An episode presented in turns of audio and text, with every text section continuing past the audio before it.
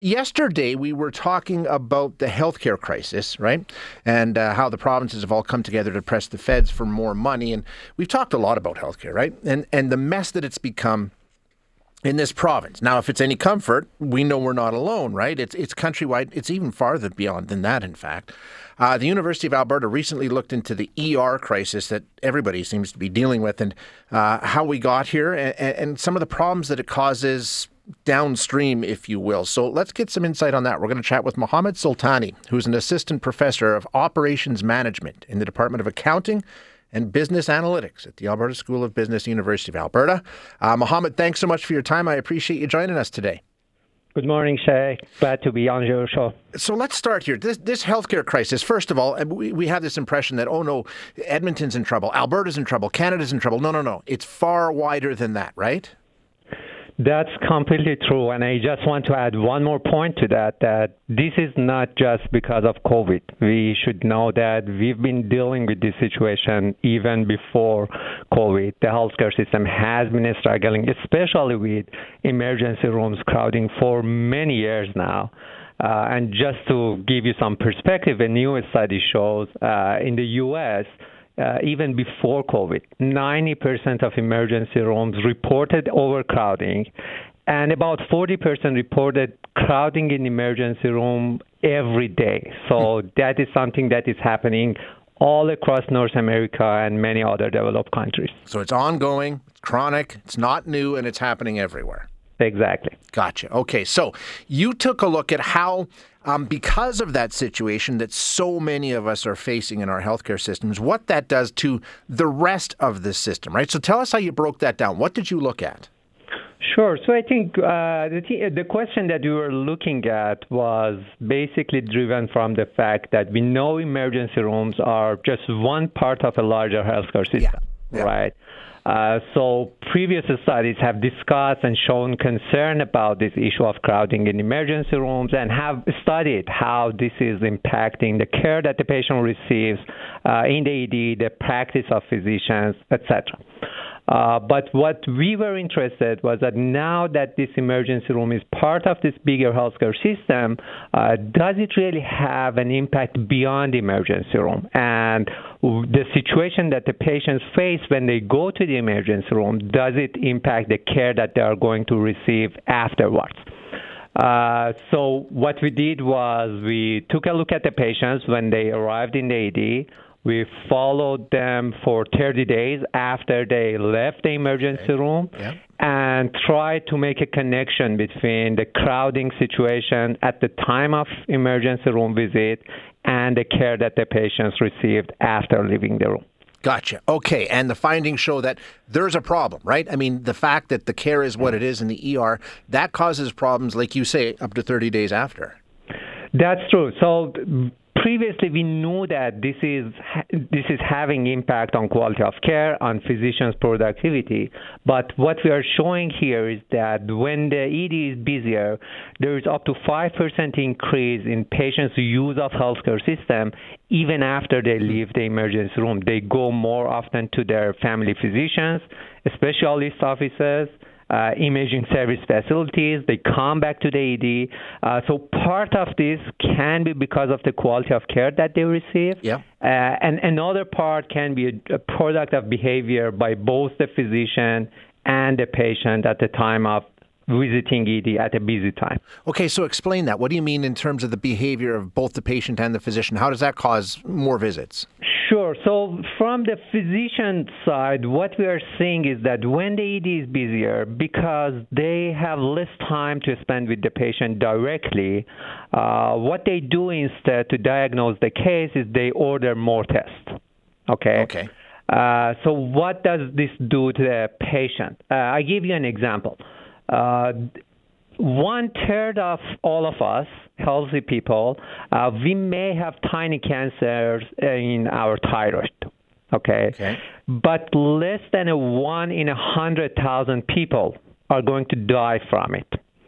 So this is one of the pseudo diseases that many of us may have. We may not be aware of that, and we do not do anything about it, and it is not going to hurt us. Okay. Okay. Now consider the situation that the physician in the emergency room is ordering many tests for the patient. Yep. So these things are going to come up, right? They are going to identify cases like this that are not treating the patient. Maybe that's not even the main reason to see visiting the ED. Uh, but because they see these issues, they should coordinate a follow-up care with Sure. the patient and those sort of stuff. So these are generating some new needs for follow-up care after visiting the ED. Is that a bad thing, though? I mean, uh, wouldn't that be early detection of some things? But like you say, they may not be things that cause any issues, right? Uh, so it, it depends. So we are not claiming that all of them are not necessary. Obviously, some of them are necessary, especially if the patient didn't receive enough care for the main cause of visiting the ED. Yeah, okay. It is necessary for the patient to do uh, follow-up care and just practice continuity of care. Uh, but what we are focusing here is this is not the case for every follow-up care that the patient receives. Many of them uh, are the result of this crowding situation in emergency rooms. Gotcha. Okay. So um, I'm wondering if you've heard from doctors following uh, the release of your findings. What have they had to say about what your study found?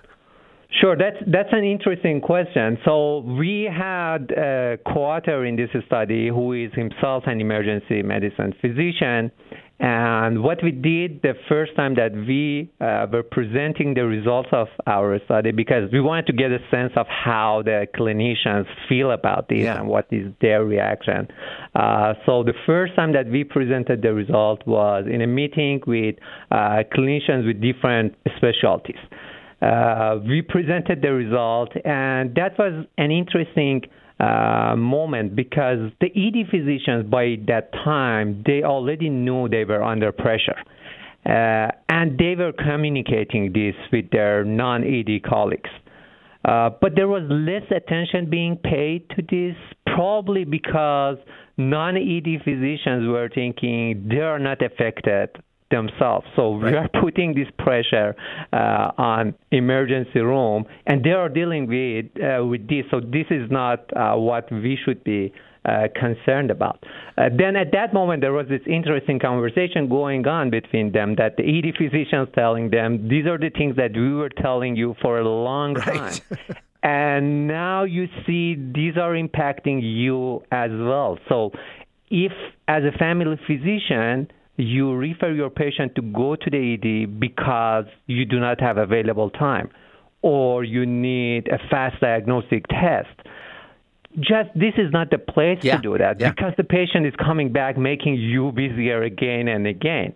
At the same time, another reason for crowding in emergency rooms uh, is that our inpatient units are busy. So the patient is ready to be admitted from the emergency room to the ward, right? Yep. Uh, but the ward is busy. They do not have an empty bed or they do not have enough staff to transfer the patient to the ward. Uh, what happens there is that they keep the patient longer in the emergency room. So this creates this crowding in the ED. Yeah, yeah. Uh, but what we are showing right now is that you are keeping the patients longer in ED, making ED busier, but the physicians are going to admit more patients to the inpatient unit. Many of them are coming back. So this is not something that is going to be resolved soon. You put the pressure, you get the pre- pressure back from the emergency room. So we're misusing the emergency room altogether. I mean, doctors, Exactly. patients, everybody using it as sort of the gateway to the system, and it's not built for that and can't handle that. Exactly. So th- that's the funny part here that we have this term emergency department and emergency room. But Yeah. When we look at the patients who are in the emergency department, not necessarily all of them have emergency cases. Sure. Right? Sure. So one of the main reasons that we are seeing these issues in emergency rooms is that basically it is not used for what it was supposed to be. Uh, so as you said, it's a gateway for other services, and now we are seeing uh, how this is impacting the whole healthcare system. It makes perfect sense. Um, Mohammed, thank you so much for your time today. Great insight. I really appreciate it. Thanks, Jay. Glad to be on your show. Thanks. That's Mohammed Soltani, an assistant professor of operations management in the Department of Accounting and Business Analytics at the Alberta School of Business at the U of A. And I think that's sort of an interesting angle to take if you want to talk about running a healthcare system. Now, I'm not saying it's a business like any other business, it's not.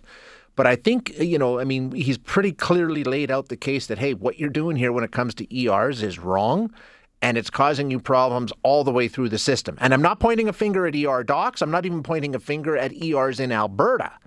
This is continent wide, but we've made it sort of the gateway, right? And we know that that's where the bottleneck starts. We've heard it in so many different ways. Hi, it's Shauna, and I might be a bad parent because my kids think french fries are vegetables. Hey, it's Ryan, and I might be a bad parent because I went out for wings when my wife was in the hospital after giving birth. Johnny here. I might be a bad parent because in my house, the tooth fairy gives pocket change. But we're not alone. Len emailed us and said his six year old daughter's Tarzan moment going from love seat to lazy boy by curtains made him more proud than any dance recital. and Andy left his two year old at the rink. All right, guys, I'm sure we're not alone. Like Andy's kid. For stories and confessions like this, make sure you check out our podcast. It's called Bad Parents, and it's available wherever you get your podcasts. I left a glove at the rink.